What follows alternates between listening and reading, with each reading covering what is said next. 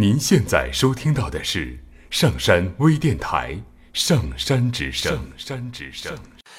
哒哩啦哒啦，哒啦哒啦，哒啦哩啦哩啦，哒啦哒啦，哒啦哒啦，哒啦哩哒哩啦，哒啦哩啦哩哒啦哒。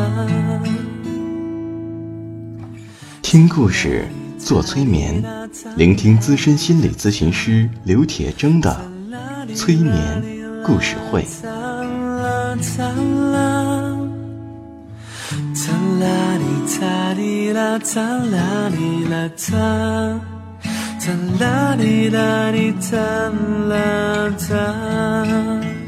你会听到许多许多的故事，别人的故事，你也一定会听到自己的故事，因为我们每个人都可能有一部分被冻结在那里，所以我们的这些故事说不定会钻进你的潜意识，帮助你解冻。闭上眼睛，调整呼吸，让我们一起听故事。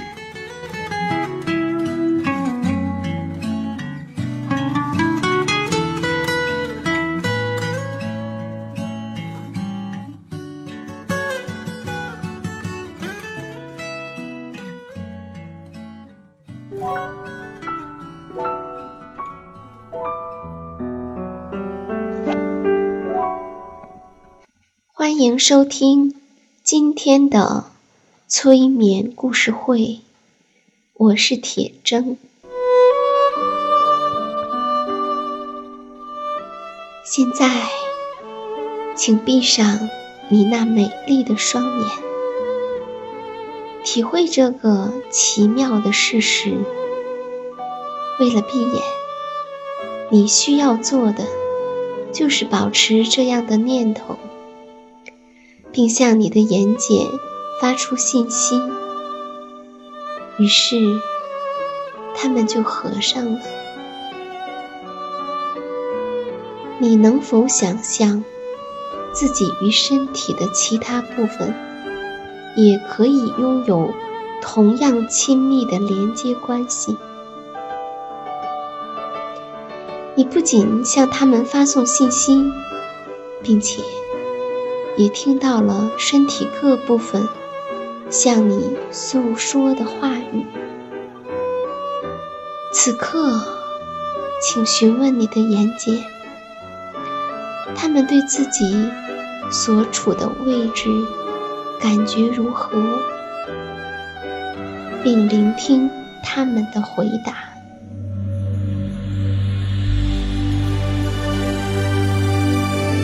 接下来。让自己与呼吸接触，并且关注这个奇迹。你可以毫不费力地吸进空气，而身体各个部分立刻奇妙地运作起来，从吸入的空气中各取所需。对此。你什么也不必做，你只要允许气息进入，并给予支持就行了。还有，当它在体内运行时，鼓舞它前进。你的身体无需任何帮助或指导，就能够从中汲取成长所需的养分。而你所要做的，不过是允许空气进入身体。此刻，带着这份承诺，与你的呼吸接触。当接触到呼吸时，你可以放开自己的感受，看看体内是否。有需要关注的紧张之处。如果你发现身体有任何的紧张，请向他们说声感谢，谢谢他们，让你知道了这份紧张，然后放松自己，让这些张力和能量随着呼出的气息一起排出体外。现在，让自己深深的进入内在，并给自己送上一个欣赏的讯号。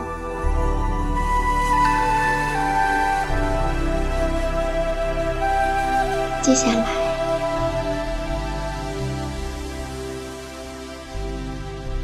我们要听的故事是催眠大师。艾瑞克森的一个治疗的故事。有一位十五岁大的女孩，依旧不断的吸吮她的大拇指。她的父母来电求助，哀叹不已，表示女孩成天吸吮拇指的行为，令他们十分苦恼。他在校车上猛吸拇指，不但因此惹恼了校车司机，也使其他的孩子感到生气。而学校的老师们也频频地抱怨他的吸吮拇指的行为。于是，父母便带着女孩来见艾瑞克森。女孩大声地吸吮着拇指，进入了艾瑞克森的办公室，一副旁若无人的模样。他的父母在另一间办公室内等候，所以听不到艾瑞克森对女孩说的话。艾瑞克森说：“我准备告诉你，如此吸吮拇指的方式。”实在是相当愚蠢。女孩说：“你说话的口气和我父母一样。”艾瑞克森解释道：“你错了，我的说法相当有智慧。你这么做，只不过令你的父母和校车司机感到轻微的不舒服而已。你将吸吮拇指的行为。”向全校展示，学校有几千名学生呢。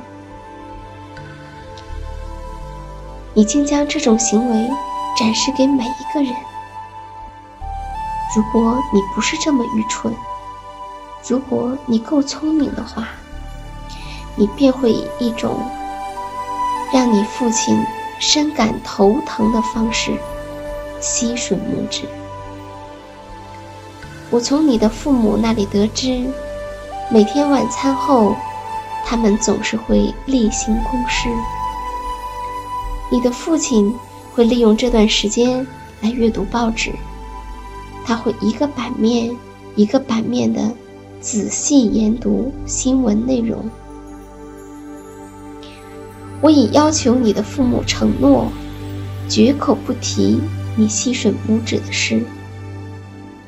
他们将再也不会对你谈及此事，因此，你不妨准备一个时钟。今晚吃完晚餐后，你就坐在你父亲的身边，尽情的吸吮拇指，整整二十分钟，好让你的母亲把碗盘清洗干净。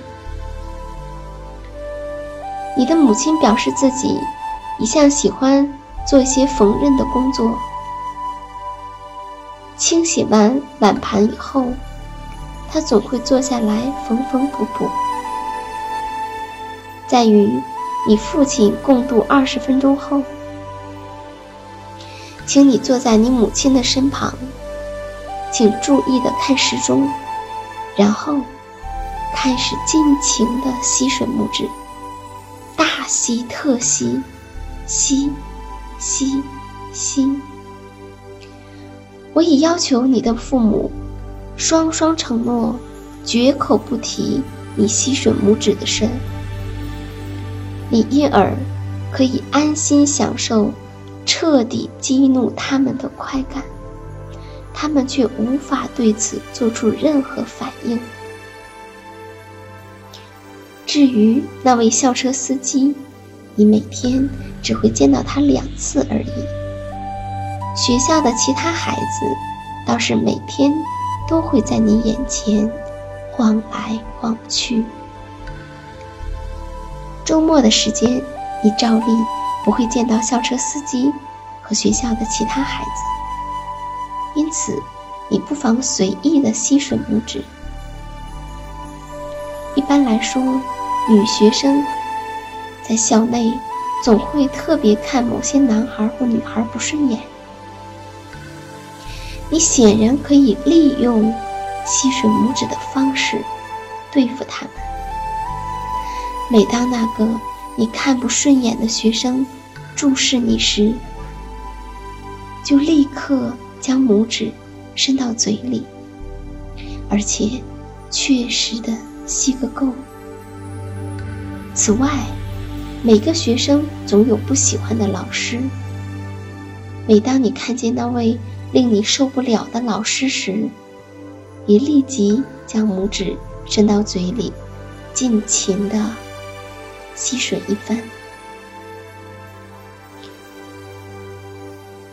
你实在不必将如此行为毫无效益的展示给其他老师。